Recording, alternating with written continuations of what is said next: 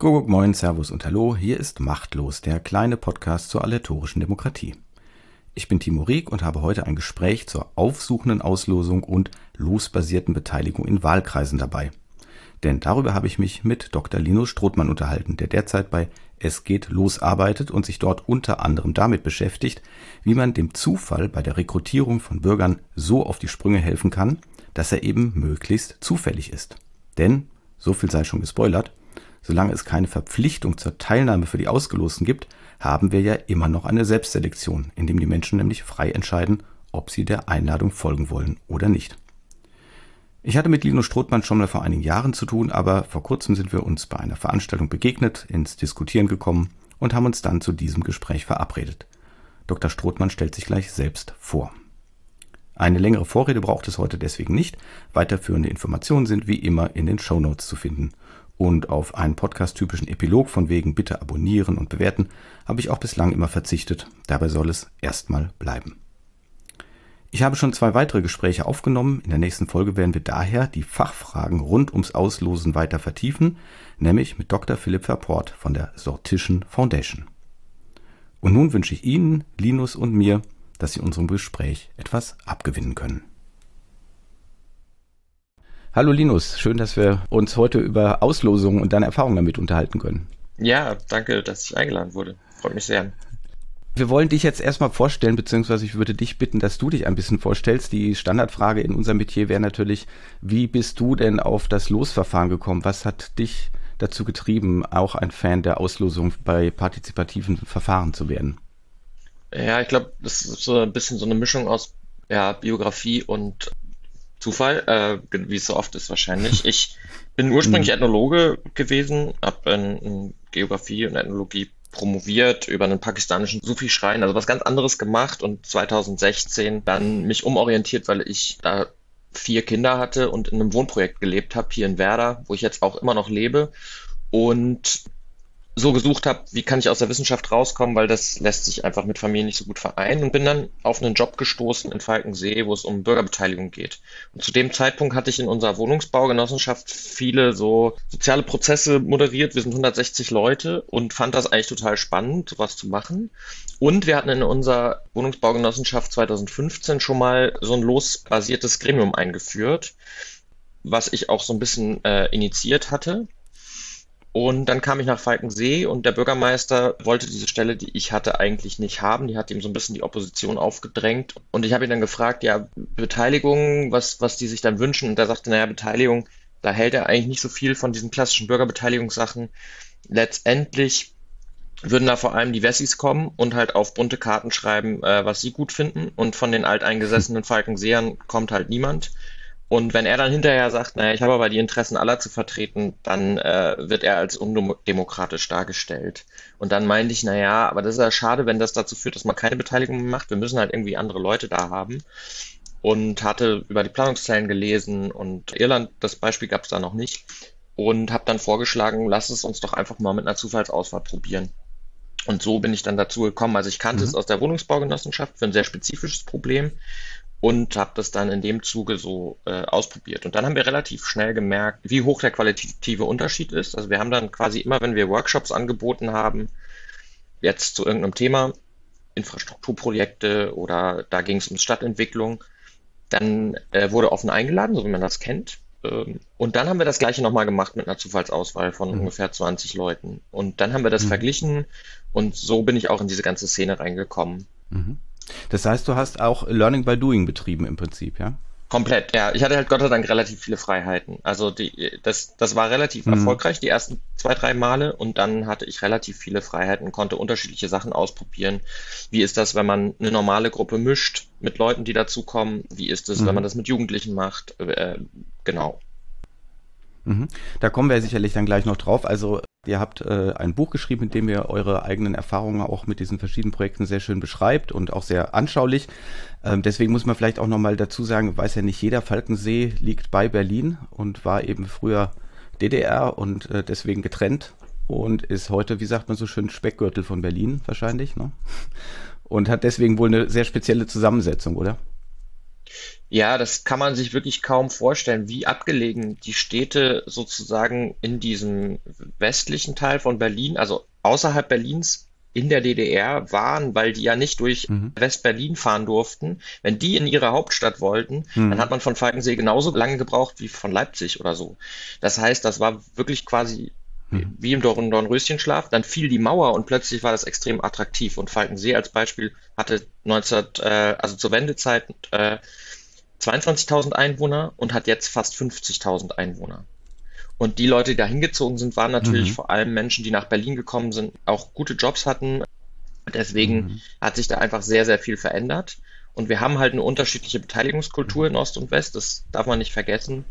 Und diese Art von Beteiligung, ich gehe in Workshops, ich diskutiere mit den Leuten, ich schreibe eben Sachen auf Zettel, das war einfach für viele oder ist auch immer noch für viele Menschen Jetzt zum Beispiel so im, im, ländlichen Brandenburg, wo ich mich auch so ein bisschen auskenne, ist das sehr ungewöhnlich und das würde man jetzt nicht unbedingt machen. Mhm. Und dann geht man da nicht unbedingt hin. Und ähm, dementsprechend auch bei der Zufallsauswahl, also ich habe dann ganz naiv 40 Leute angeschrieben, weil ich so 20 Leute haben wollte und dann haben vier geantwortet.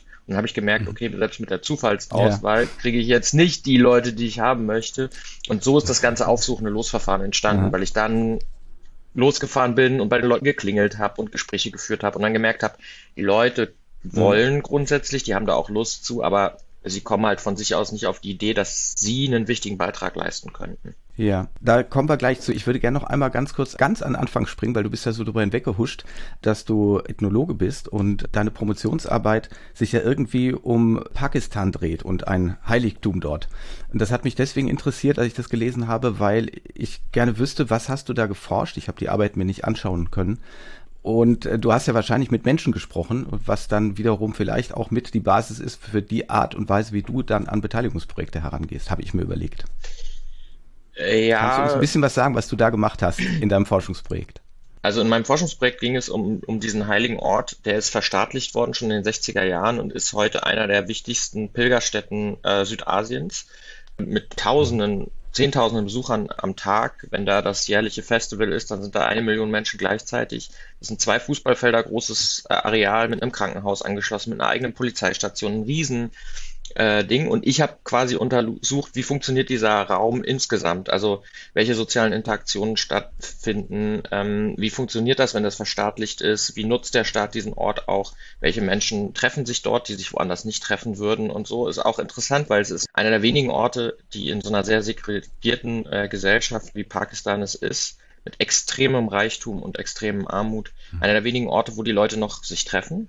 Und ich glaube schon, dass, dass äh, ich immer schon so ein bisschen das gesucht habe, wo die Menschen anders denken, anders reden, um rauszufinden, was, was ist das, was das ausmacht. Und das hat aber, glaube ich, eher mit meiner Familiengeschichte zu tun. Ich bin in einer Familie groß geworden, wo meine Eltern neben den eigenen Kindern noch Pflegekinder hatten, die aus sehr, sehr schwierigen Verhältnissen kamen und die ganz aus einer ganz anderen Lebenssituation mhm. kamen als, als wir. Und das habe ich sehr früh mitbekommen, wie unterschiedlich Menschen dann auch denken, je nachdem, in welchen Kontexten sie groß geworden sind. Und ich glaube, dass das eigentlich doch meine Arbeit fast noch mehr prägt als so meine ethnologische mhm. Tätigkeit. Und ich, also tatsächlich ist es, mhm. ist es für mich so gewesen, ich hatte immer das Gefühl, das ist das, was mich interessiert. Und dann habe ich aber in Falkensee festgestellt, jetzt kann ich auch in Falkensee erleben. Also auch da kann ich, wenn ich an der, vor einer Tür stehe, mit Neugierde genauso viel Neues erfahren, wie, sage ich mal, jetzt ähm, auf so einer Reise irgendwie nach Pakistan. Der Unterschied ist nur, ich habe das Gefühl, ich kann in meiner eigenen Gesellschaft mit Fug und Recht auch dafür kämpfen, dass sich etwas verändert.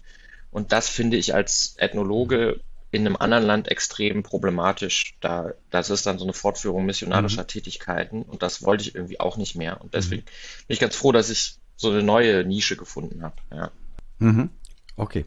Und jetzt arbeitest du ja nicht mehr bei der Stadt Falkensee, sondern du arbeitest bei Demokratie Innovation.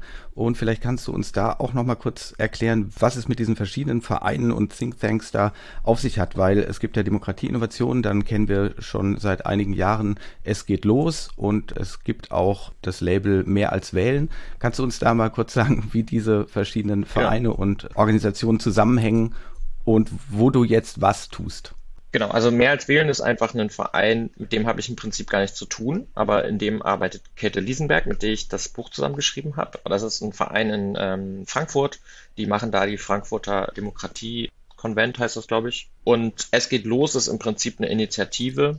Und es gibt aber schon einen Verein, der so heißt. Und äh, der Verein, die, der Trägerverein von Es geht los heißt sozusagen Demokratie, Innovation. Aber nach außen kommunizieren wir vor allem dieses Es geht los, weil es eben das Losverfahren in sich hat. Und Es geht los ist gegründet worden, da war ich noch gar nicht dabei, ich glaube 2018 oder so, 2017. Und ich habe in Falkensee eben äh, so ein bisschen systematisch versucht, diese Veranstaltung zu vergleichen, die offenen Veranstaltungen, jeder kann kommen, und die geschlossenen Veranstaltungen per Zufallsauswahl und habe darüber einen Artikel geschrieben.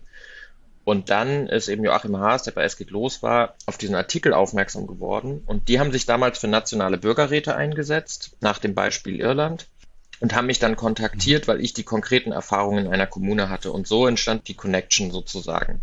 Und ich war damals gar nicht so also ich, ich fand das eine gute Idee, das auch nationale Bürgerräte zu machen, aber ich weiß noch, dass dann eins der ersten Treffen ich dann gleich so dachte, naja, aber dann geht ja ein entscheidender Aspekt verloren, nämlich dass du diese lokale Identität hast und auch die konkrete Connection mhm. zwischen Politik und Bevölkerung und kam dann auf die Idee, wenn man was Nationales wird, ob man das nicht auf Wahlkreisebene macht und sozusagen direkt Abgeordnete mit Menschen aus dem Wahlkreis zusammenbringt. Und so entstand diese Idee dieser Bürgerräte auf Wahlkreisebene, die wir jetzt Wahlkreistage nennen. Und dann bin ich zu Es geht losgekommen, eigentlich um dieses Projekt so voranzutreiben, neben meinem normalen Job. Also ich war dann in Falkensee, dann war ich in Werder, habe hier Beteiligung gemacht, dann war ich noch ein Jahr im Bundesamt für die Sicherheit der nuklearen Entsorgung.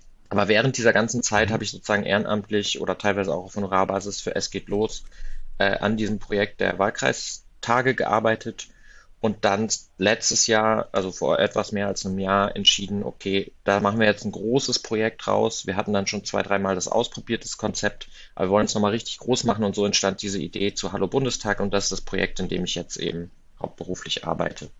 Mhm. Super. Da kommen wir dann, glaube ich, auch gleich nochmal drauf. Dann lass uns doch mal anfangen, warum eigentlich das mit dieser Auslosung. Was ich ganz spannend fand, sind deine Überlegungen auch dazu, was äh, Repräsentativität und Vielfalt angeht und dass das nicht immer kompatibel ist. Also warum bist du jetzt, sagen wir mal, in Falkensee dann auf die Idee gekommen, ich probiere das mit der Auslosung? Also ich glaube, ein zentraler, also es gibt so zwei verschiedene Zugänge, glaube ich, zum Losen. Die einen nehmen quasi das Los, um erstmal überhaupt Menschen in einen Pool zu bringen. Also ich schreibe 20.000 Menschen an per Los, gucke dann, wer antwortet und gucke dann, wie ist meine Gesellschaft in Bezug auf bestimmte Merkmale aufgebaut? Welche Menschen leben äh, in welchen Orten? Wie alt sind die Menschen? Welches Geschlechterverhältnis haben wir? Äh, welchen Bildungsstand haben Menschen? Und ich nehme dann diesen Pool von Leuten, die ich angeschrieben habe und von denen vielleicht 10% geantwortet habe und suche mir quasi aus diesem Pool Leute raus, die diesen Merkmalen entsprechen und setze mir so so eine Art Mini-Falkensee zusammen. Das ist die Idee, die, die man auch so kennt, glaube ich.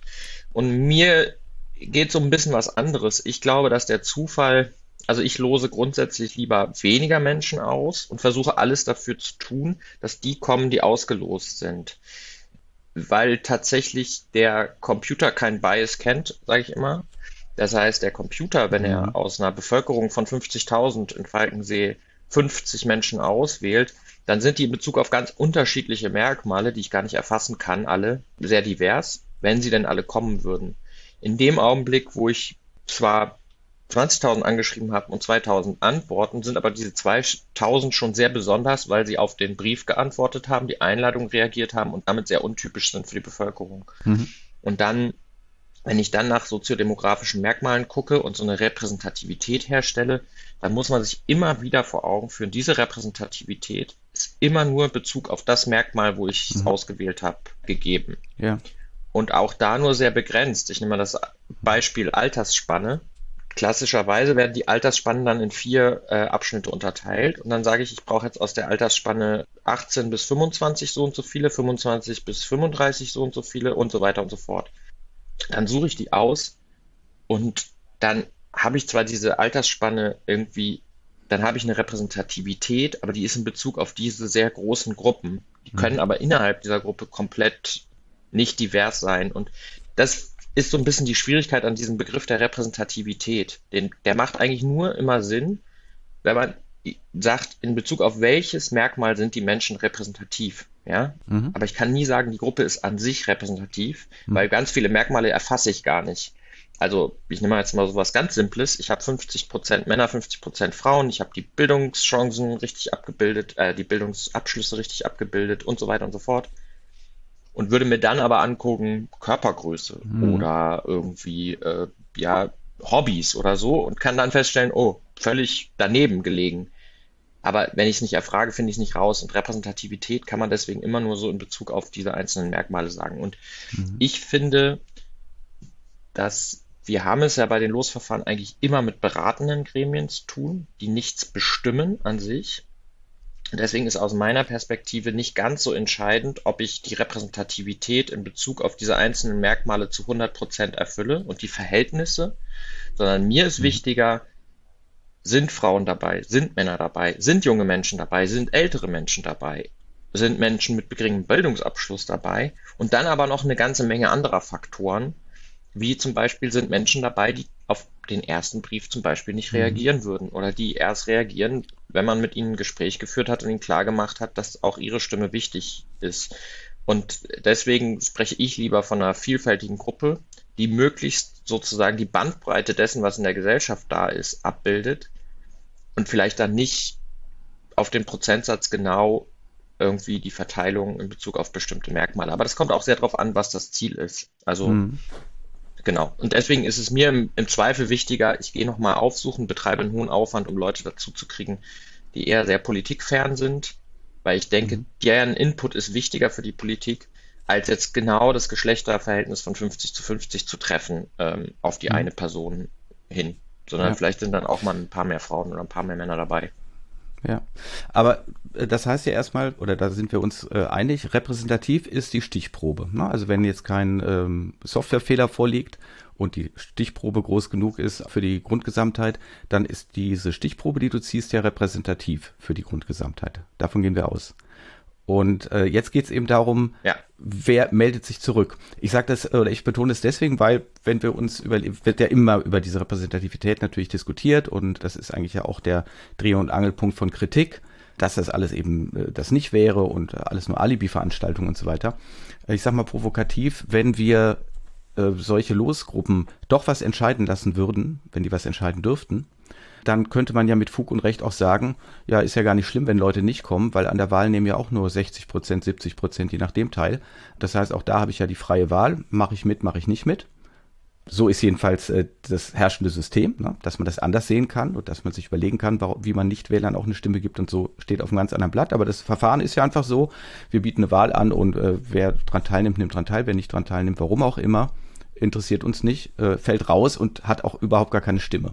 Das heißt, man könnte jetzt erstmal provokativ sagen, das gleiche Verfahren haben wir hier auch. Wir losen, alle haben die Chance, denken wir uns jedenfalls irgendwie.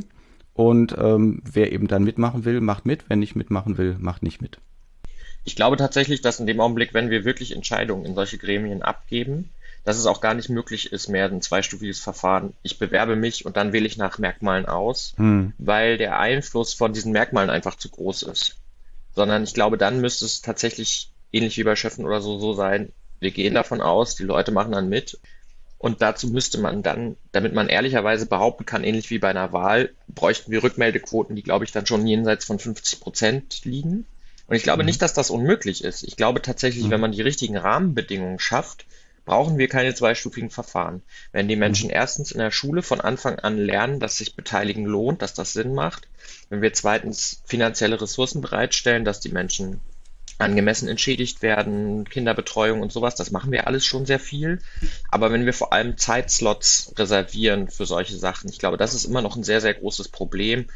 Viele Menschen können sich einfach zeitlich sowas nicht erlauben, weil sie zum anders als wir, jetzt zum Beispiel in meinem Milieu ist es völlig selbstverständlich, dass ich mir meine Zeit so ein bisschen einteilen kann. Es gibt aber immer noch wahnsinnig viele Menschen, die arbeiten mhm. in Schichtbetrieben, die können das nicht. Und ich glaube, wenn wir die richtigen Rahmenbedingungen setzen würden, dann können wir auch mhm. auf Rückmeldequoten kommen oder Teilnahmequoten, die jenseits der 50 Prozent liegen. Und also die höchste Teilnahmequote, die ich kenne, ist in meiner Sinn gewesen, da waren wir bei 30 Prozent ohne all mhm. diese Sachen.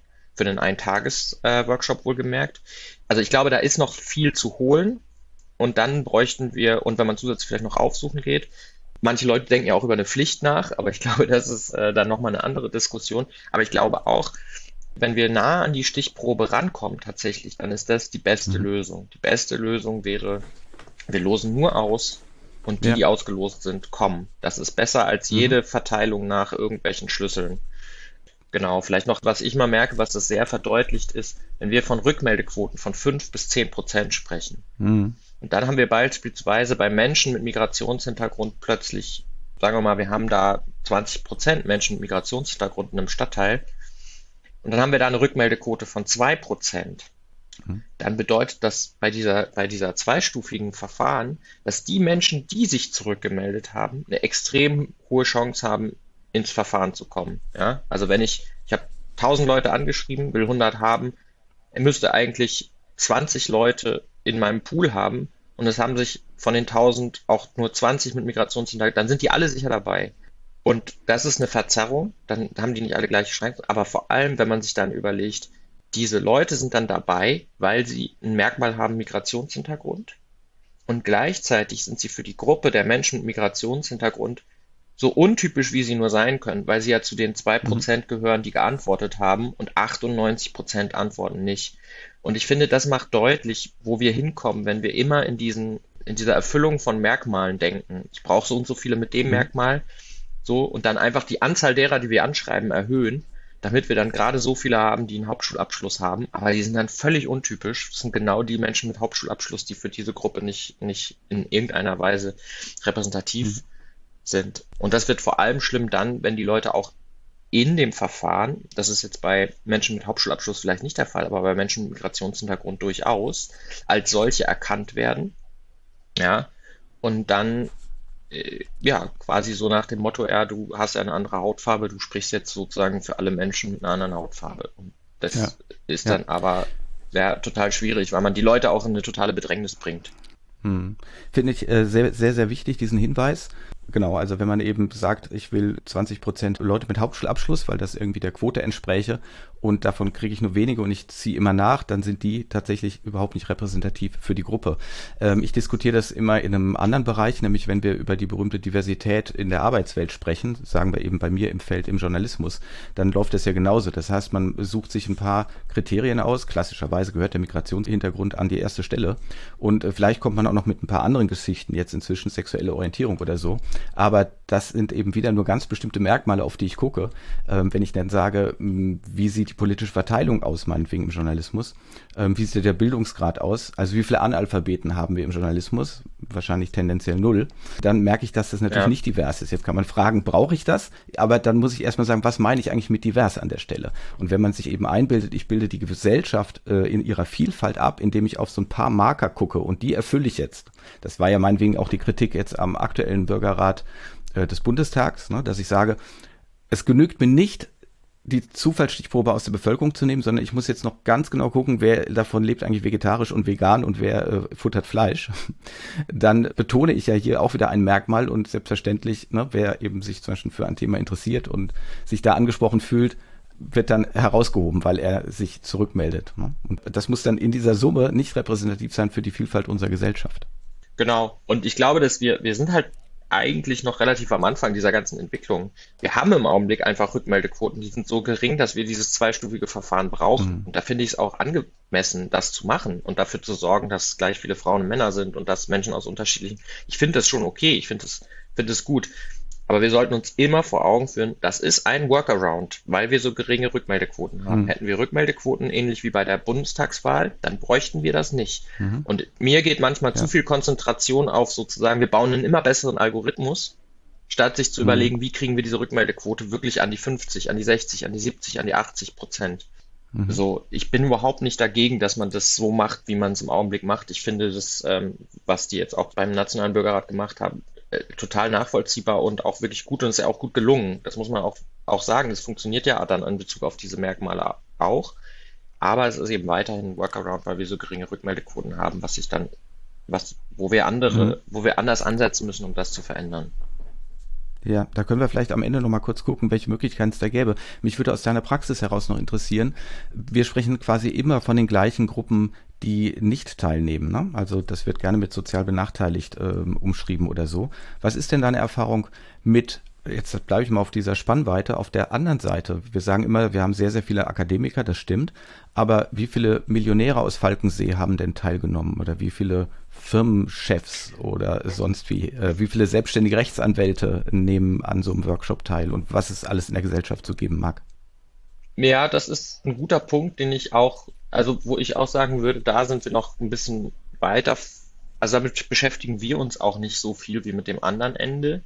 Was ich in gewisser Weise aber auch legitim finde, weil diese Menschen oft andere Möglichkeiten haben, auf die Politik Einfluss zu nehmen. Das darf man auch mhm. nicht vergessen, ja. Also mhm. natürlich kann ich mir sagen, ich muss genauso einen Aufwand betreiben, um jetzt den Milliardär da reinzubekommen oder den Unternehmer in Falkensee, wie eine, jetzt zum Beispiel eine junge Frau, die äh, psychische Probleme hat und, und in einer Einrichtung lebt wie, da sollte ich den gleichen Aufwand betreiben und das sehe ich ein bisschen anders, weil ich tatsächlich glaube, wir müssen schon auch gucken, wenn wir diese Vielfalt reinbringen, um sozusagen so ein bisschen Gegenpol zu haben auch oder eine Ergänzung zu dem, was sonst an Beteiligung, an Lobbyismus, an Einflussnahme passiert.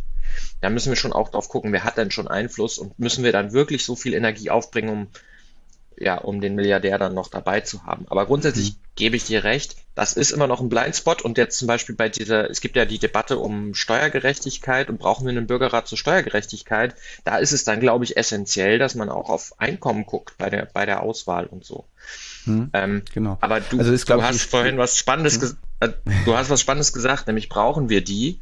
Und das finde ich total, also das ist was, wo, wo ich halt oft merke, die Menschen, wo ich das, den meisten Aufwand betreiben musste, damit die ins Verfahren kommen. Also ich musste klingeln, ich musste nochmal mit denen sprechen. Die haben mich nochmal angerufen, haben gesagt, ich bin unsicher, ich kann mir das eigentlich nicht vorstellen.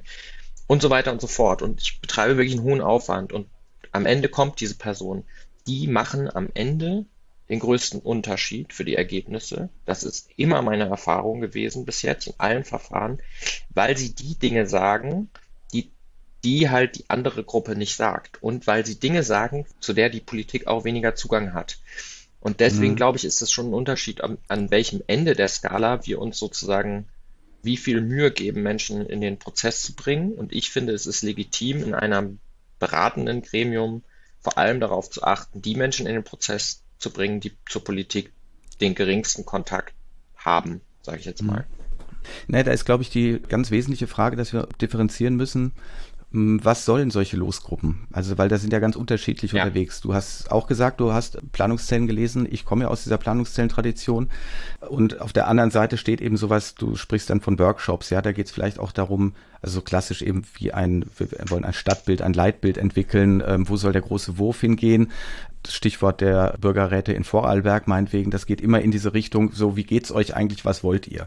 Das wäre ja mehr so diese Ebene ja. Feed Feedback an die Politik, vermutlich auch das, was ihr über die Wahlkreistage da im Moment äh, macht, aber das wirst du uns ja gleich noch erklären. Da verstehe ich das auch so. Aber an der Stelle, wo wir Losgruppen auch wenn es nur eine Empfehlung ist, also wenn es eben ein Bürgergutachten wird, äh, eine Empfehlung, aber wenn sie sich mit der realen Politik beschäftigen soll, also mit der Frage, jetzt du sagst Steuergerechtigkeit, wollen wir dies, wollen wir das, wollen wir jenes, dann wird es natürlich hochspannend. Also abgesehen davon, dass ich dann ja immer sehr dafür werbe, dass solche Gruppen nicht dazu da sind, die neuen Ideen zu gebären, weil dafür haben wir viel, viel bessere Verfahren, um gute Ideen ähm, zu destillieren, anstatt darauf zu hoffen, dass zufällig in meiner 50er ausgelosten Gruppe äh, die besten Ideen kommen. Aber wenn es darum geht, über konkrete, ist normalerweise ja dann Gesetze zu beraten, dann bräuchte ich ja schon zumindestens mal die Vielfalt der Wählerschaft.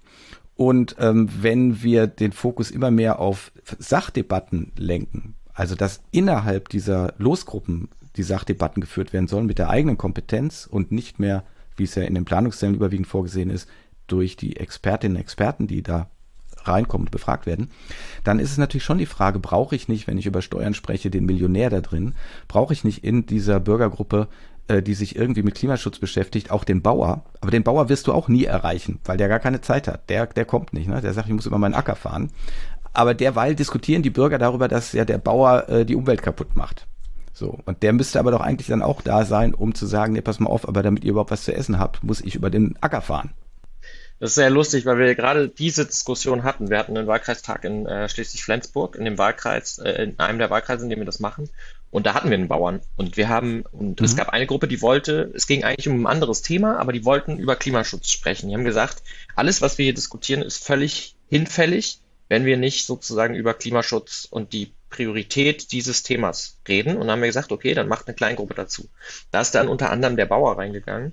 Und der hat dann sich hingesetzt und hat gesagt, ich wurde, mir wurde 50 Jahre lang erzählt, ich muss auf den Maximum Ertrag, meine Aufgabe ist es, Ernährung für alle sicherzustellen. Wir hungern, es gibt so, ne, wir müssen, und das ist, so mhm. bin ich, so, du musst wachsen, damit das funktioniert und so weiter und so fort. Und jetzt kommen die Leute und sagen mir genau das Gegenteil. Und das war eine total spannende Diskussion. Und also da war mal ein Bauer äh, wirklich dabei. Aber ich gebe dir recht, in, mhm. es ist wichtig, diese Unterscheidung zu machen. Was ist das Ziel dieser Gruppe? Ist das Ziel eine Beratung der Politik? Dann ist es eins der wenigen Mittel, mit der wir überhaupt Zugang haben zu einer Gruppe von Menschen, die sich sonst nicht beteiligen. Dann sollten wir da den Fokus drauf legen. Mhm. Oder ist das Ziel quasi, dass die, ja, wieso auch so, so quasi die Verhältnisse, die Kräfteverhältnisse in der Gesellschaft auch widerspiegeln, weil sie konkrete Entscheidungen fällen oder vorbereiten. Und dann muss man einen anderen Aufwand betreiben, glaube ich auch, sich darum zu kümmern. Ich bin jetzt Praktiker, da ich es auf kommunaler Ebene bis auf einen kleinen Fall eigentlich immer damit zu tun hatte, dass es nur um diese Beratung ging und ich auch im Augenblick, in der augenblicklichen politischen Situation es am wichtigsten finden, dass wir überhaupt wieder eine Connection machen und deswegen eher so auf Dialog mhm. gehe. Deswegen komme ich eher aus dieser Schiene und habe da den hohen Aufwand betrieben. Aber ich gebe dir recht, mhm. wenn man jetzt eher Verfahren designt, die da ein Referendum vorbereiten würden oder solche Sachen, dann äh, würde man den Fokus da so ein bisschen anders legen. Aber das liegt einfach daran, dass ich, also dass meine Praxis sich sozusagen mit, mit dem Teil befasst, wo es ganz stark um Beratung geht und ganz stark um Austausch und überhaupt Politikern wieder ein Gefühl davon zu geben, okay, was ist eigentlich los in meinem Wahlkreis als Beispiel. Mhm. Du bist ja äh, ganz innovativ eben gewesen und hast gesagt, ich versuche möglichst alle zu bekommen, die das Los bestimmt hat und bist äh, mit dem Fahrrad oder Auto, wie auch immer, da von Haus zu Haus gefahren, also zu den einzelnen Adressen und hast mit den Leuten gesprochen. Was ich spannend finde, super finde und auch sofort äh, leuchtet mir ein, genauso muss man es machen. In Klammern, ich habe ja sowas mit Jugendlichen gemacht, da haben wir das auch, zwar nur telefonisch, aber in der Tat haben wir natürlich auch da so Nachfassaktionen gemacht und haben auch da spannendes Feedback bekommen, zum Beispiel, ähm, wo Einladungen scheitern. Also ich hätte zum Beispiel nicht damit gerechnet, wir haben 14- bis 17-Jährige in der ersten Gruppe eingeladen, dass in dieser Altersspanne noch Eltern die Post öffnen und lesen und entscheiden. Äh, das waren zwischen Sachen, die man bei diesen telefonischen Nachfassaktionen dann mitbekommen hat, dass die Eltern entscheiden, nein, meine Tochter nimmt da nicht dran teil oder so.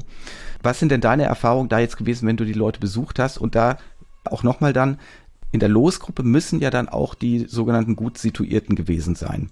Dann ich mir also vorstelle, auch bei denen hast du mal geklingelt. Du warst mal bei jemand, der mutmaßlich im Garten den Swimmingpool hat oder so. Was sind deine Erfahrungen? Auf jeden Fall. was sind deine Erfahrungen da gewesen, wenn du Vielleicht kannst du mal so von der Spannweite erzählen, ne? Ähm, die Bandbreite. Die Bandbreite ja. und was du da so erlebst. Also da muss ich, also mittlerweile mache ich das ja Gott sei Dank auch nicht mehr alleine, sondern wir haben ja ein Team und ja. äh, viele Leute sind mittlerweile aufsuchen gegangen und so. Und wir haben das auch in sehr unterschiedlichen Kontexten gemacht und ich finde ja auch persönlich, also ich habe ja auch, in, äh, wenn ich auf kommunaler Ebene das gemacht habe, war ich ja selber der Moderator, Organisator und habe aufgesucht. Und mir hat es als Moderator wahnsinnig viel gebracht, hm. auch zu sehen, was ist die Vielfalt der Wohnsituation? Also nicht nur die Leute da zu haben, sondern auch draußen gewesen zu sein und zu sagen, okay, was ist denn Falkensee? Ja, Falkensee besteht eben aus den, den, den, den, den Wohngebieten. Und das habe ich alles kennengelernt in dem Augenblick, wo ich rausgefahren bin und wusste dann auch so ein bisschen mehr, wie leben die Menschen und so. Und ich sag mal, so die eine Sache ist, wir haben, wir haben eben eine junge Frau angeschrieben, beispielsweise, die, die hat den Brief gar nicht gegeben bekommen, weil sie in einer sozialen Einrichtung lebt für Menschen, mit, die stark traumatisiert sind. Und die Betreuer so dachten, ach, das braucht die nicht. Ja, also mhm. auch, auch eine Bevormundung letztendlich sozusagen schon an der Stelle. Und dann hat sie es irgendwann bekommen und dann hat sie mich angerufen und hat gesagt, ja, ich habe aber die und die sozialen Phobien, ich kann eigentlich in so einem Workshop gar nicht teilnehmen. Und dann haben wir wirklich versucht, alles möglich zu machen, dass sie teilnimmt. Das ist so das, das sehr rührende eine Ende, sage ich mal, wo, und die Menschen sind dann wirklich auch aktiviert manchmal. Ähm, wir haben auch Willen gehabt, wo sozusagen dann erstmal angerufen wurde, dass der Junge kommt, weil er in so weit weg im Haus war, dass man sozusagen, also das war, glaube ich, in Steglitz-Zehlendorf irgendwo, Wannsee oder so, eine Villa, die so, das muss man sich vorstellen, eine Villa, die so groß ist, dass ich sozusagen äh, diesen Aufwand betreiben muss. Das gibt auch. Die aller, allermeisten Menschen leben aber natürlich irgendwo dazwischen. So. Und also, wenn ich jetzt, ich nehme jetzt mal so Erfurt-Weimar raus zum Beispiel, das ist ein Wahlkreis, in dem wir arbeiten. Da, da gibt es auch noch wahnsinnig viel Plattenbauten und da leben auch relativ viele Menschen. Das heißt, wenn ich eine Zufallsauswahl habe, dann habe ich auch relativ men viele Menschen aus, aus diesen Wohngebieten und das ist dann total unterschiedlich, auf was man so stößt, also auch warum die Leute nicht kommen. Mhm. Und das finde ich ja auch, das Spannende am Aufsuchen ist ja auch, ich merke wirklich, wer fehlt mir systematisch. Ja, also ich kriege ja viele Absagen auch, aber dann weiß ich wenigstens, warum die Leute absagen und habe so ein bisschen den Eindruck, wer ist das, der jetzt nicht in meiner Veranstaltung ist. Ja, also fehlen da die Menschen, die sich abgewandt haben von der Politik oder fehlen da die Menschen, die einfach zufrieden sind, hatten wir auch schon. Also eine Frau, die gesagt hat, das ist ja nett, dass Sie nochmal kommen. Ich, ich, aber ich bin eigentlich zufrieden mit der Mobilität hier. Ich, ich brauche mhm. nichts mehr. Warum soll ich denn da jetzt hingehen? Also sowas gibt's auch. Und mhm. es gibt die Leute, die sich komplett abgewandt haben und, und an der Tür dann schon gesagt haben zu einer Kollegin von mir, naja, also ich habe die letzten Jahre eigentlich alle meine Freunde verloren, die sagen, ich bin Reichsbürger, ich sehe das anders, ich weiß nicht, ob sie mich da haben wollen. So. Mhm. dann sagte, doch, kommen Sie vorbei. Und das ist dann natürlich auch krass, wenn der saß dann zufällig neben einem Mädchen, die 14 war und aus der Ukraine geflüchtet war und eine Übersetzerin brauchte. Und also das ist so die Bandbreite von dem, was wir dann erleben von Menschen, die jetzt kommen, weil wir sozusagen nochmal an der Tür waren. Mhm. Man sagt ja häufig, es gibt so eine gewisse Demokratieverachtung oder eine Demokratiemüdigkeit. Also der Klassiker ist ja dann wahrscheinlich bei Absagen, ach, äh, ich habe nichts zu sagen oder es bringt ja nichts, sie machen eh, was sie wollen, ähm, wird aber auch gerne sozusagen am unteren sozialen Ende der Skala verortet. Wie ist deine Erfahrung mit der Absage auf der anderen Seite? Sagt man, das ist alles Pillepalle? Sagen Leute, äh, ich brauche das nicht, weil ich habe Einfluss genug? Oder was sind dort so Ablehnungsgründe dann, dass man sagt, äh, ich, ich folge dieser Einladung nicht? Also das ist tatsächlich seltener der Fall, weil diese Menschen dann meistens die Neugierde haben zu sehen, wie so ein Format funktioniert. Also das ist so was, was ich dann schon auch erlebt habe, dass wir, wir haben zum Beispiel Ex-Bürgermeister äh, oder letztens hatten wir jemanden, der war sogar Staatsminister irgendwie und die kommen ja. dann, weil sie einfach wissen wollen, was das alles bedeutet. Die sind dann manchmal extrem kritisch, aber sie kommen zumindest, weil sie dieses politische System kennen und das irgendwie spannend finden, was da jetzt dann abläuft. Auch der Klassiker, so hatte ich auf kommunaler Ebene irgendwie Verwandte von Leuten, die im Rathaus mhm. arbeiten mhm. oder so. Aber bei, bei den Menschen ist es dann eher nicht so, dass die nicht kommen, weil mhm. sie denken, ach, das ist doch Pillepalle, sondern irgendwie denken, das ist doch Pillepalle und das werde ich denen dann jetzt mal sagen, wenn ich da hinkomme. so, so, ja. so, nach dem Motto, ne? Aber das haben wir natürlich auch dann wieder schon ich zumindest Verzerrung eher so erlebt. Ja, ja, genau. Und genau das führt dann wieder zur Verzerrung. Ja, ja, klar. Das ist natürlich schade, ja. Du hast im Buch geschrieben auch, äh, dass du immer versucht hast, wenn Leute sagen, ich kann nicht teilnehmen oder will nicht teilnehmen, dass sie trotzdem Feedback geben können. Das habe ich nicht ganz verstanden. Bezieht sich dieses Feedback darauf, äh, das Verfahren an sich, also einfach, warum nehme ich nicht teil? Oder sollten die schon sich zu dem Thema irgendwie äußern, das dann eigentlich äh, mit allen gemeinsam beraten wird? Das ist unterschiedlich. Also das, was wir immer versuchen, ist, wir haben jetzt schon mit jemandem an der Tür geredet, dann ist es erstens, erfassen wir mittlerweile systematische Absagegründe. Mhm. Also wirklich, dass man auch über eine große Fallzahl sagen kann, von 600 Leuten, die abgesagt haben, mit denen wir gesprochen haben, haben so und so viele abgesagt aus gesundheitlichen Gründen, so und so viele, weil sie das eigene Selbstwertgefühl nicht haben, so und so viele, weil sie sich von der Politik, ne, das einfach systematisch zu erfassen, halte ich für extrem wichtig. Das ist das eine. Das versuchen wir immer zu machen. Und dann gab es Verfahren, in denen ich an der Tür, wenn die Leute abgesagt haben, auch inhaltlich ein, zwei Fragen gestellt habe mit zwei Zielen. Das eine ist rauszufinden, gibt es eine Gruppe, die inhaltlich zu diesem Thema etwas beizutragen hat, aber systematisch nicht dabei mhm. ist. Also, ne, ich nehme jetzt mal so, das klassische Beispiel war hier das Werderaner Baumblütenfest. Wenn da jetzt alle Leute damals, da ging es darum, soll das so bleiben, soll es sich verändern, wenn jetzt lauter Leute abgesagt hätten, weil sie sagen, ja, interessiert mich nicht, ich finde, das könnte, müsste sowieso nicht mehr stattfinden, dann hätte ich eine systematische Verzerrung und das hätte ich dann an der Tür erfahren. Mhm. Also ich erfahre etwas über meine Verzerrung in Bezug auf das Thema mhm. oder die Frau, die gesagt hat Mobilität, darüber brauche ich nicht reden, weil mir geht es ja gut in meiner Mobilität. Wenn alle fehlen, denen es gut geht in ihrer Mobilität, dann will die Gruppe, die da zusammenkommt, vielleicht alles verändern. Mhm. Ja, aber alle, die dabei sind und zufrieden sind, können dazu gar nichts äußern. Das heißt, das auf dieser Ebene.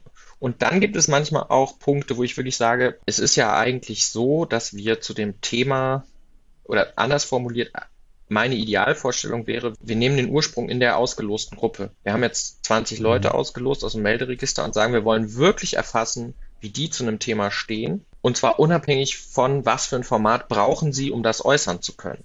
Wäre ja eine Möglichkeit. Jetzt weiß ich, die ganze Deliberation findet da nicht statt oder so. Mhm. Aber vom Prinzip her finde ich es schon wichtig, dass man sich dann manchmal, gerade wenn man jetzt nicht mehrstufig arbeitet, sondern wirklich nur einmal auslost und dann losgeht und die, die kommen, sind dann da, dass man sich einfach vielleicht auch von denen, die nicht kommen konnten, Feedback holt. Das machen wir aber nicht immer. Mhm. Aber das habe ich bei manchen Themen gemacht, weil ich einfach das Gefühl hatte, das macht Sinn. Und dann kommt, kann man auch nochmal überlegen, wie man das einbringt. Mhm. Also in den Prozess. Ob man sagt, ja, äh, wir fragen irgendeine Frage und dann sagt man, ja, aber in der Bevölkerung ist das so und so verteilt oder ja, hier gab es noch Leute, die wollten gerne die können samstags grundsätzlich nicht, weil sie da ihren äh, Marktstand haben. Für die ist aber das Thema total wichtig mhm. und die wollten uns das und das mitgeben. Also mhm. das ist total individuell gewesen, wie man das angepasst hat. Aber ich glaube, zu wissen, wer fehlt und zu wissen, warum Leute nicht antworten, das ist was, was man systematisch untersuchen mhm. sollte. Wie aufwendig ist denn das jetzt? Wie viele Besuche schaffst du in einer Stunde oder an einem Arbeitstag, an einem Nachmittag? Du hast ja gesagt, Freitag, Nachmittag und Samstag sind irgendwie ganz gute Tage wer das auch nachmachen will, mit wie viel Aufwand muss man da rechnen? Sind das zwei Minuten äh, an der Haustür oder passiert es, dass Leute dich auch reinbitten und du eine Stunde mit denen dann sprichst? Also mir ist es tatsächlich noch nicht passiert, aber ein Kollege von mir, der wurde auch schon zum Kaffee eingeladen und so.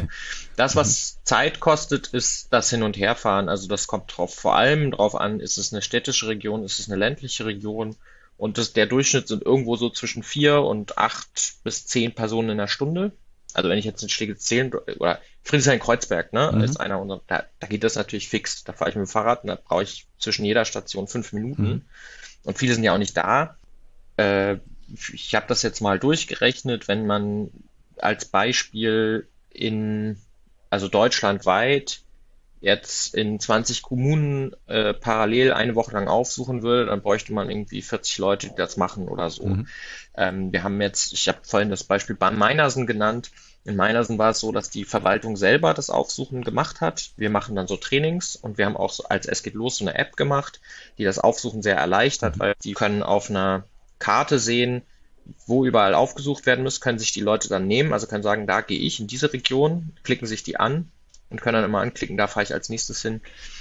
wenn ich dann beispielsweise 50 Leute aufsuchen möchte und fünf, sechs Leute habe, dann machen die das einen Nachmittag oder so. Also es muss nicht ein enormer Aufwand sein, wenn es sozusagen lokal eingegrenzt ist. Also auf kommunaler Ebene ist das sehr gut machbar und es gibt auch verschiedene Kommunen, die das schon ausprobiert haben. Kompliziert ist es, wenn ich jetzt in MacPom in einem Landkreis das mache, mhm. weil dann fahre ich viel durch die Gegend und das ist auch in Flensburg äh, Schleswig-Flensburg ist ein sehr großer Wahlkreis zum Beispiel, wo wir das machen. Mhm. Äh, da fährst du dann schon eine ganze Weile durch die Gegend. Mhm. Ja. Und wie stark kannst du die Teilnahmequote erhöhen durch diese Besucher? Also sagt ungefähr die Hälfte dann zu oder nur nochmal fünf oder zehn Prozent? Wie beeinflusst das? Das ist total hm. unterschiedlich, also wirklich extrem unterschiedlich. Wir haben manchmal die Quote verdoppelt. Mhm. Und zwar tendenziell eher da, wo die Quote sehr gering ist, kannst du mit dem Aufsuchen sie signifikant nach oben treiben. Also es scheint so eine Art Sättigungspunkt zu geben. Und dann ist der Unterschied, in manchen Regionen sagen die Leute eher per Brief zu, in manchen eher nicht mhm. und dann kriegst du sie eher noch oder so. Aber da stehen wir noch voll am Anfang. Also wirklich, weil das, das ist total anekdotisch, wenn ich das, also ich habe da so meine mhm. Erfahrung, ich habe glaube ich in 10 oder 15 Kommunen das schon gemacht, deutschlandweit, aber trotzdem bleibt, ist es nicht systematisch erfasst. Das versuchen wir jetzt in unserem Projekt. Und es gibt so Hinweise darauf, Ost-West-Unterschiede, äh, Stadt-Land-Unterschiede. Aber es, da stehen wir wirklich noch am Anfang, irgendwie das wirklich systematisch zu erfassen. Aber es kann, gerade da, wo die Quote sehr gering ist, einen sehr, sehr großen Unterschied machen. Mhm.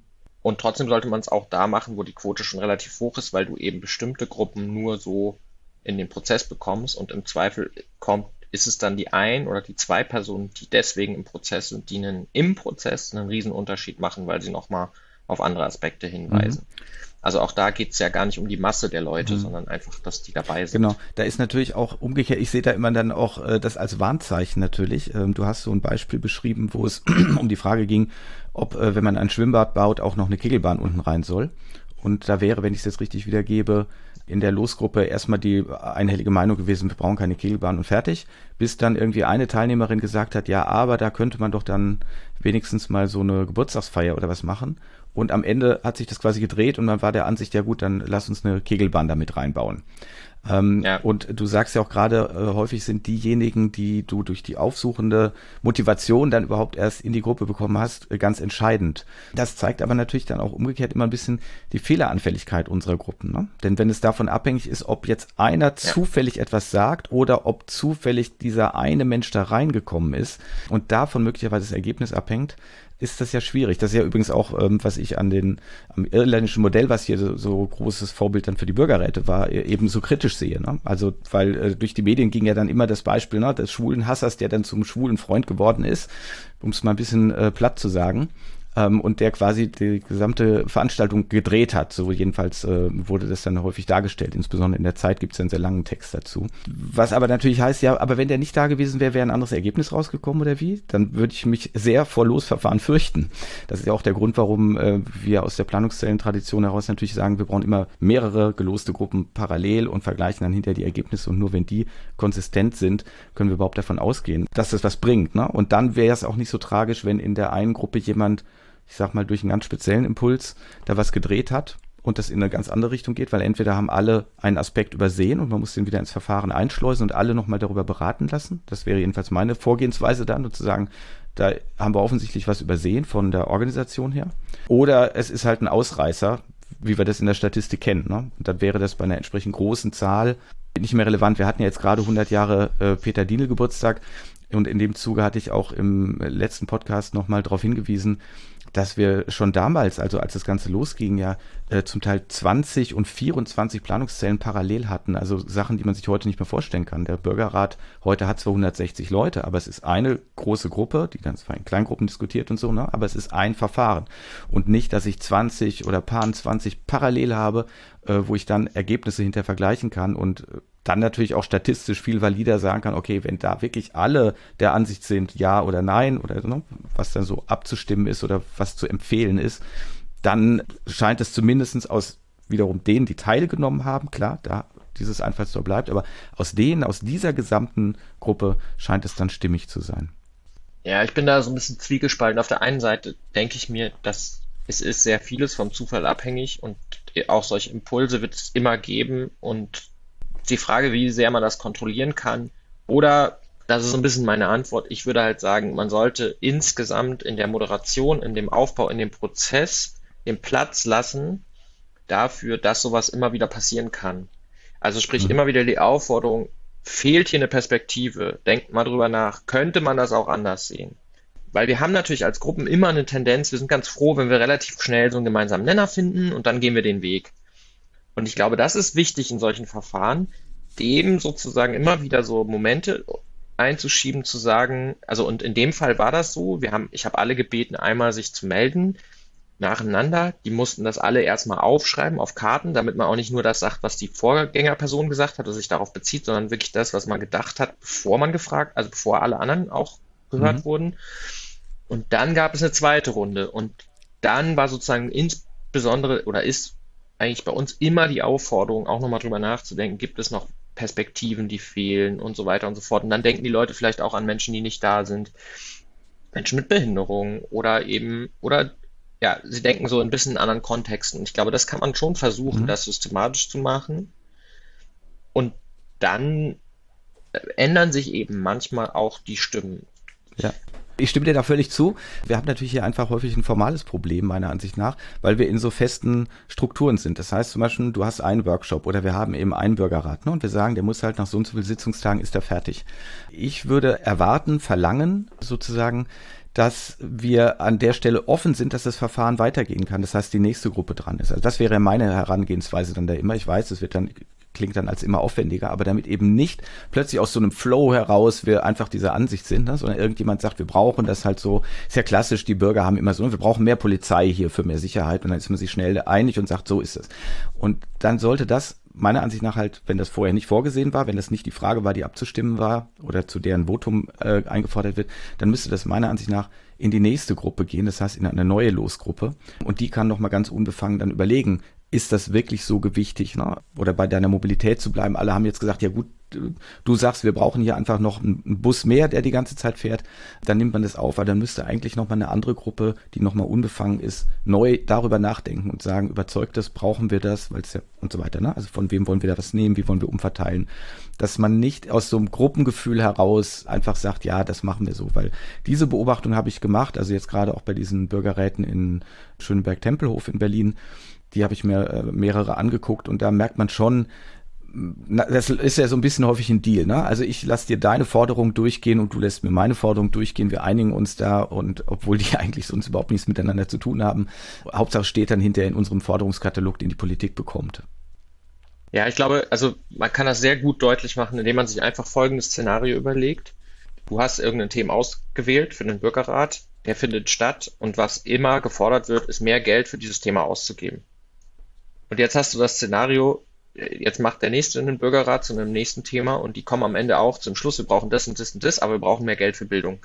Der nächste ist zu Ernährung, ja, wir brauchen mehr Geld für Aufklärung. Der nächste mhm. zum Thema irgendwie, ja, wie gehen wir mit dem äh, Krieg in Russland um? Und da sitzt irgendjemand und sagt, ja, wir haben eigentlich als Bundeswehr sind wir gar nicht so und dann kommen die zum Schluss, ja, ich finde das zwar alles problematisch und wir sind Pazifisten, aber eigentlich brauchen wir mehr Geld für, an der Stelle. Und dann kommt das nächste und sagt Bürgergeld und so und dann und du würdest bei jedem dieser Bürgerräte zu einem Thema dann sozusagen zum Schluss kommen, ja, wir brauchen mehr Geld. Aber diese Abwägung, ja, wo nehmen wir es denn her? Und die müsste mhm. ja auch irgendwo stattfinden. Und ich glaube, genau. wir stehen da einfach noch so am Anfang. Also ich glaube wirklich ernsthaft, wir stehen noch wirklich am Anfang darin auch, was würde das bedeuten, wenn auf Bundesebene regelmäßig sowas stattfindet? Was würde es mhm. bedeuten, wenn wir jetzt äh, über eine Wahlperiode zum Beispiel bei unseren Wahlkreistagen einen am Anfang hätten, wo eher Themen gesammelt werden, wo eher Prioritäten gesetzt wird und dann machst du das jedes Jahr arbeitest du das ab, bis sozusagen die Wahlperiode zu Ende ist? Oder was würde es bedeuten, wenn du in Kommunen, also da gibt es ja jetzt erste Experimente, einen ständigen Bürgerrat hast und so. Genau, also ich glaube, wir stehen da einfach wirklich noch am Anfang. Okay, super, aber das heißt, äh, du siehst da eben auch, dass wir in diese Richtung noch viel entwickeln müssen oder ausprobieren müssen, dass das noch nicht der Weisheit letzter Schluss ist. Auf jeden Fall, auf jeden Fall. Und ich habe auch das Gefühl, alle, also es gibt sehr wenige, die jetzt das Gefühl haben, wir sind da am Ende oder haben irgendwie, können uns darauf hm. ausruhen. Mhm.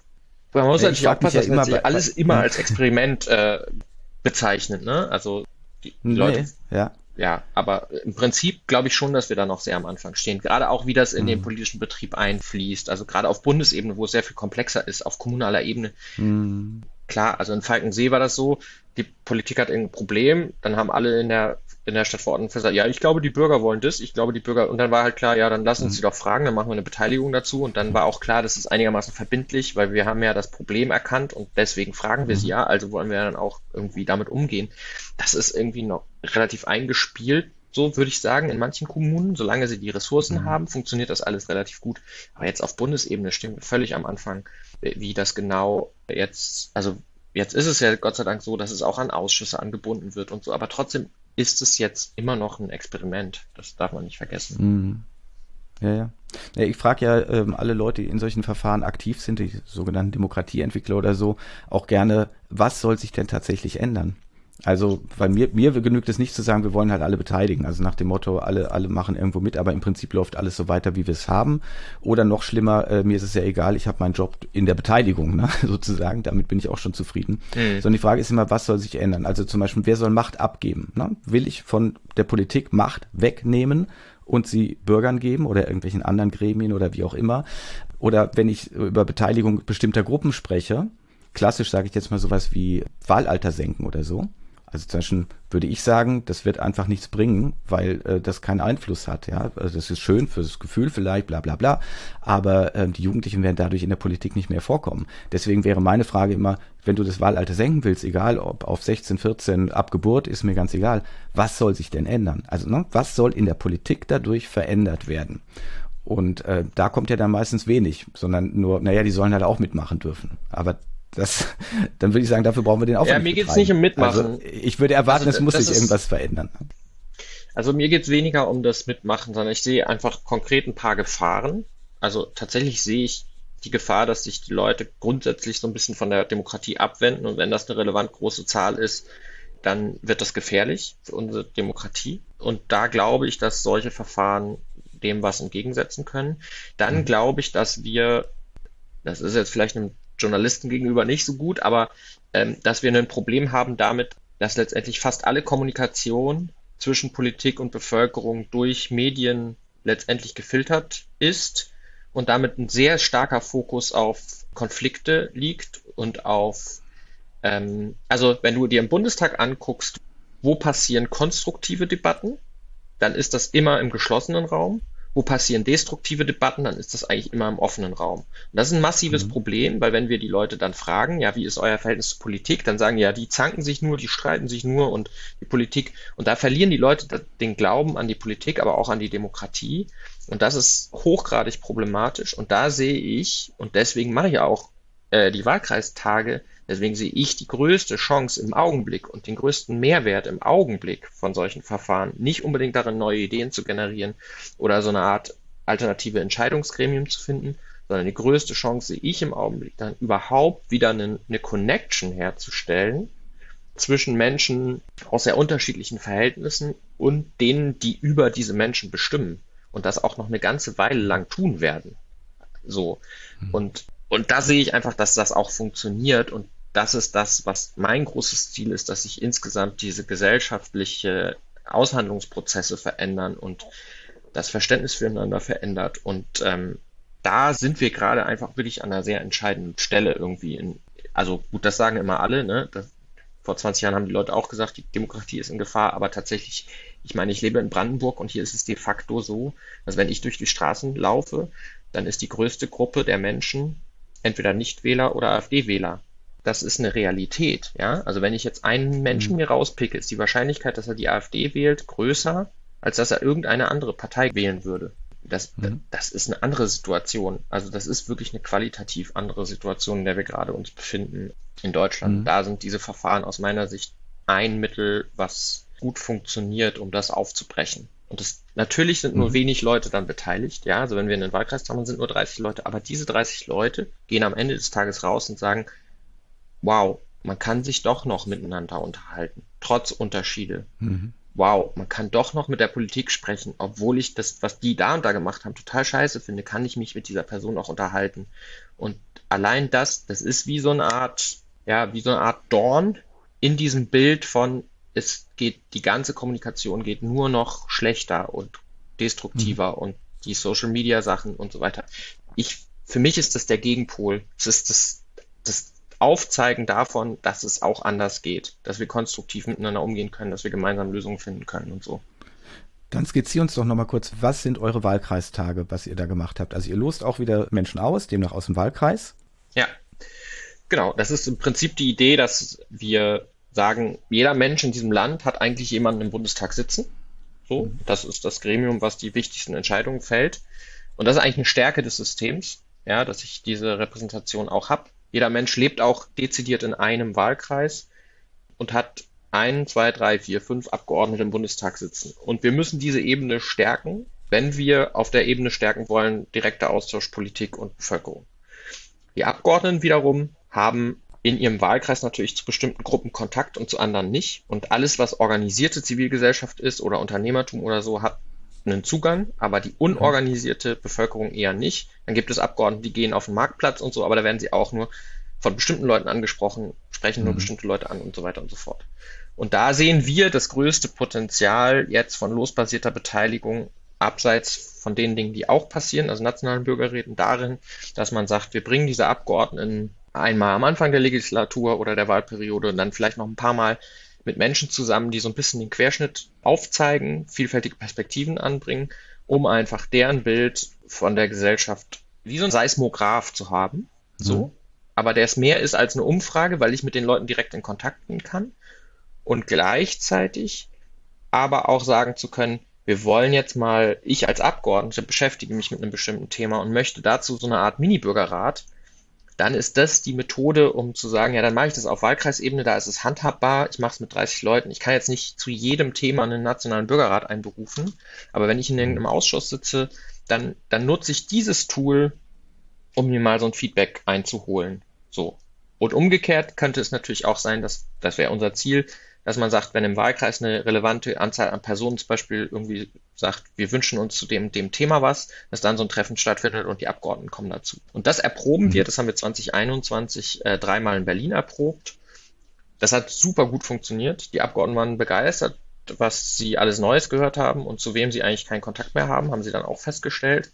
Und die Teilnehmenden waren auch total begeistert. Und dann haben wir gesagt, okay, um das flächendeckend in Deutschland einzuführen, brauchen wir aber mehr Evidenz über Deutschland verteilt. Wir machen nochmal ein Projekt, wo wir das in sechs Wahlkreisen deutschlandweit machen, in drei Phasen, jede Phase ein anderes Thema, immer sechsmal so ein Tag, halbes Jahr später wieder sechsmal so ein Tag, halbes Jahr wieder. Und das ist das Projekt Hallo Bundestag, was von ähm, der Bundeszentrale für politische Bildung sowie äh, drei Stiftungen unterstützt wird und an dessen Ende das Ziel steht, dem Bundestag bzw. der Bundestagsverwaltung oder einer zivilgesellschaftlichen Organisation wäre auch denkbar, einen Vorschlag zu unterbreiten, wie kann man das jetzt ausrollen, dass das in 299 Wahlkreisen passieren kann. Und äh, unsere Vorstellung ist, dass es entweder als Recht verankert ist, ähnlich wie so Bundespressefahrten, dass sozusagen in so einem Wahlkreis das regelmäßig stattfinden kann, durch entweder Bevölkerung oder Abgeordnete einberufen werden kann. Oder es zumindest ein Kontingent gibt, dass man sagt, okay, wir fangen jetzt nicht gleich an, das flächendeckend einzuführen, aber es gibt ein Kontingent und Abgeordnete können dieses Tool nutzen.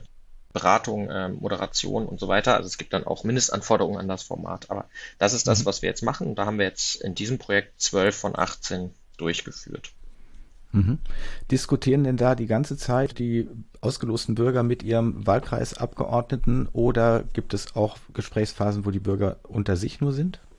Nee, nee, das ist schon so aufgebaut, dass die erstmal unter sich sind. Das ist unserer Ansicht nach auch sehr wichtig, dass die Menschen merken, also überhaupt ins Sprechen kommen, überhaupt sich wohlfühlen, mhm. ohne dass so eine Machthierarchie da ist. Und dann ist es schon auch so, dass wir versuchen, dass die zum Beispiel Kernthemen identifizieren über die sie dann später mit den Abgeordneten sprechen wollen und nicht einfach 30 Leute, 30 Themen mit den Abgeordneten besprechen wollen, mhm. sondern dass man quasi an dem Vormittag sich darauf einigt, hey, das und das ist uns allen wichtig oder das sind Themen, das verstehen wir einfach nicht, das wollen wir irgendwie besser verstehen. Und wir werden jetzt in der nächsten Phase auch ausprobieren, dass die Abgeordneten länger dabei sind, aber sie werden definitiv, also wenn wir das, wenn wir den Tag betrachten, wollen wir es schon so beibehalten, dass vormittags, also dass zumindest zu Beginn die Leute erstmal unter sich sind und so eine Art Priorisierung auch von dem, was will man innerhalb des Themas besprechen, stattfindet und auch so eine erste Gruppenphase, wo man Ergebnisse erarbeitet und dann kommen die Abgeordneten dazu und dann ist es so, dass wir aber jetzt nicht den Abgeordneten einfach Ergebnisse präsentieren, sondern sie eher mit an den Tisch holen, wenn es darum geht, okay, das ist das Problem, das sind die Erfahrungen, die, die Leute mitbringen, das sind erste Ideen dazu. Jetzt sagt ihr doch mal, was seid ihr bereit zu tun oder wo würdet ihr jetzt, was würdet ihr jetzt mit diesen Ergebnissen machen? Weil wir die Erfahrung gemacht haben, dass nach so einem Bürgerrat, ja, dann gibt man die Ergebnisse ab und dann passiert halt nichts. Und deswegen ist es gut, das in den Prozess einzubauen, dass sie da schon sagen, ja, okay, ich kann mir jetzt vorstellen, das würde ich jetzt mal bei der nächsten Fraktionssitzung ansprechen oder so. Mhm. Aber im Kern geht es uns auch mehr um den Austausch als um diese konkreten Ergebnisse. Ah ja, okay, also Austausch kann ich mir noch äh, einfach vorstellen. So ein quasi allgemeines Feedback, aber vielleicht kannst du uns abschließend einfach mal an einem Themenbeispiel erzählen, wie das umgesetzt wird und wie sich das unterscheidet, weil ich würde jetzt eigentlich erwarten, wenn du vielfältige Bevölkerung hast in deinem Wahlkreistag mit vielleicht 30 Leuten und du hast einen Politiker, der bei uns fast immer von einer Partei dann eben ist, dann steht der für eine bestimmte Position und innerhalb dieser ausgelosten Bürger gibt es eben Leute, die diese Position vertreten und äh, es gibt andere, die eben in eine andere Partei wählen würden dann oder so an dieser Stelle. Wo ist jetzt der Mehrwert? Also gelingt es, dass die Bürger sich hier irgendwie einiger werden und quasi dem Politiker spiegeln, du so zerstritten ist das Thema gar nicht? Oder geht es mehr darum, äh, Profil zu schärfen? Was passiert an so einer Stelle? Wenn du das vielleicht an irgendeinem Thema, das ihr also diskutiert das, habt, mal deutlich machen könntest. Ja, ich wollte nur eine Sache noch klar machen. Wir haben das zwar bei den Piloten mit den Direktabgeordneten nur gemacht. Jetzt mittlerweile sind wir aber dazu übergegangen, dass alle Abgeordneten des Wahlkreises eingeladen sind, wenn sie im Bundestag sitzen. Und zukünftig wollen wir es auch so machen, dass auch Also es gibt ja Wahlkreise, in denen eine bestimmte Partei dann nicht einen Abgeordneten hat. Und da kümmern sich dann Abgeordnete anderer Wahlkreise drum, dass wir auf jeden Fall, weil da sehen alle eine große Stärke darin, das politische Spektrum auch auf Seiten der Abgeordneten abgebildet zu haben an dem Tag, dass die da sind. Mhm. Und das wollen wir in Zukunft mhm. sozusagen auch fortführen. Insofern müssen die dann auch so ein bisschen aushandeln. Und ich nehme ein Beispiel, ein ganz bewusstes Beispiel, was eigentlich kein bundespolitisches Thema ist, nämlich Bildung. Es kommt aber in jedem Wahlkreistag mhm. eine Gruppe, die sagt, wir wollen das. Und alle sagen das. Ist wahnsinnig wichtig.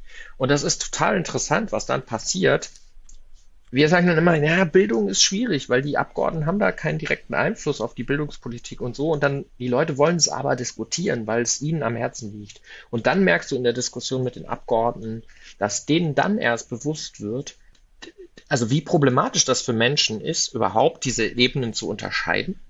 Mhm. Also, und wie problematisch das ist, dass sie als jemand, der sozusagen den Wahlkreis vertritt, eigentlich gar keinen Einfluss nehmen auf das, was auf Länderebene an dieser Stelle passiert oder sehr gering.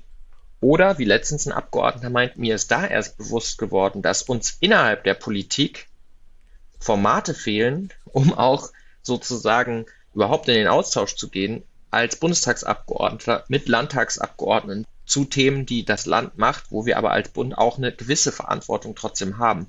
Und das ist das, was, glaube ich, im Kern unsere Erfahrung ist jetzt mit diesen Tagen, es sind gar nicht so sehr diese konkreten Empfehlungen, die sind es manchmal, dass man irgendwie sagt, oh ja, das ist eine gute mhm. Idee, das nehme ich mal mit. So, das betrifft fast immer Kommunikationsfragen. Also, ja, die Leute, das ist ganz oft so, die schlagen was vor, das gibt es schon und keiner weiß es. Mhm. Ähm, sondern es ist eher so, dass die Abgeordneten merken, wo im System gibt es einfach Problematiken, die die Leute nicht mehr nachvollziehen können und wo sie sich abwenden, weil sie gar nicht mehr verstehen können, warum man es nicht schafft, ein zentrales Abitur einzurichten oder gleiche Studienbedingungen für alle zu schaffen, in dem zumindest diese Sachen angeglichen sind und so. Ja, und dann, jetzt hatten wir zweimal so sehr offene Themen, wo die Leute so sehr stark ihres ausgewählt haben. Jetzt machen wir eine nächste Runde so, dass die Abgeordneten sagen, zu welchem Thema sie reden wollen. Und dann ist es natürlich eher ein Feedback, was dann auch konkret das betrifft, wo die Abgeordneten im Austausch sitzen. Aber da kann ich jetzt noch nicht so viel zu sagen, mhm. was das dann konkret für einen Einfluss hat. Aber es, es verändert eher so die Sicht der Abgeordneten darauf, wo sind unsere Blindspots, wo haben wir was überhaupt nicht verstanden oder auf dem Schirm, wo müssen wir unsere Kommunikation auch vielleicht anpassen. Und manchmal, ich fand das ganz spannend, eine Abgeordnete, die hat uns gesagt, es hat ihren Blick darauf verändert, wie sie das politische Gegenüber sieht, weil sie sieht jetzt nicht mehr nur, ja, die CDU mhm. wirft mir jetzt das und das vor, sondern sie hat Menschen im Kopf, die auch hinter dieser Position stehen würden, aus ihrem Wahlkreis. Und das finde ich auch ganz interessant so. Also das wäre auch unsere Hoffnung, dass sich da so ein bisschen die Parteien äh, annähern in Bezug auf die Art und Weise, wie sie miteinander kommunizieren. Mhm. Sehr spannend. Linus, vielleicht können wir über diese Wahlkreistage dann irgendein andermal nochmal sprechen, wenn ihr da weitere Erfahrungen habt. Für den Moment würde ich sagen, haben wir sehr viel schon diskutiert über Losverfahren und deine Erfahrungen damit. Wenn du nicht noch eine wichtige Botschaft hast, würde ich mich an dieser Stelle bedanken für deine Zeit und deine Expertise, die du uns überlassen genau. hast. ja? Ja, Dann vielen Dank. Eine Sache hätte ich noch. Ja. das ist, das ist einfach, dass man viel mutiger sein kann in Bezug auf Dinge auszuprobieren. Und ich nehme mal das Beispiel Jugend raus, dass wir mittlerweile so weit gehen, dass wir ab 12 auslosen, weil wir einfach gemerkt haben, 12-Jährige, 13-Jährige, die können sich gut in Erwachsenen in diesen Formaten einbringen. Und es ist aus meiner Sicht, solange die beratend sind, völlig illegitim, eigentlich bestimmte Menschen auszuschließen, es sei denn, sie passen nicht ins, also können in dem Format nicht arbeiten. Das gilt vielleicht für einen 6, 7, 8-Jährigen, aber es gilt nicht mehr für einen 13-Jährigen oder eine 14-Jährige. Mhm. Und ähm, das ist meine Ermutigung an die Bubble sozusagen. Ja, wir, wir brauchen uns nicht an 18 oder 16 zu halten, weil das mit der Wahl überhaupt nichts zu tun hat sondern die Grenze muss da liegen, wo wir sagen, okay, das Format funktioniert für die Leute nicht mehr und da weiter runter zu gehen, genau. Das wollte ich noch loswerden. Das freut mich natürlich, weil ich ja aus dem Bereich der Jugendpartizipation ursprünglich mal gekommen bin. Ganz herzlichen Dank, Linus, für deine Zeit und das tolle ja. Gespräch. Danke dir sehr. Gerne, ja, danke.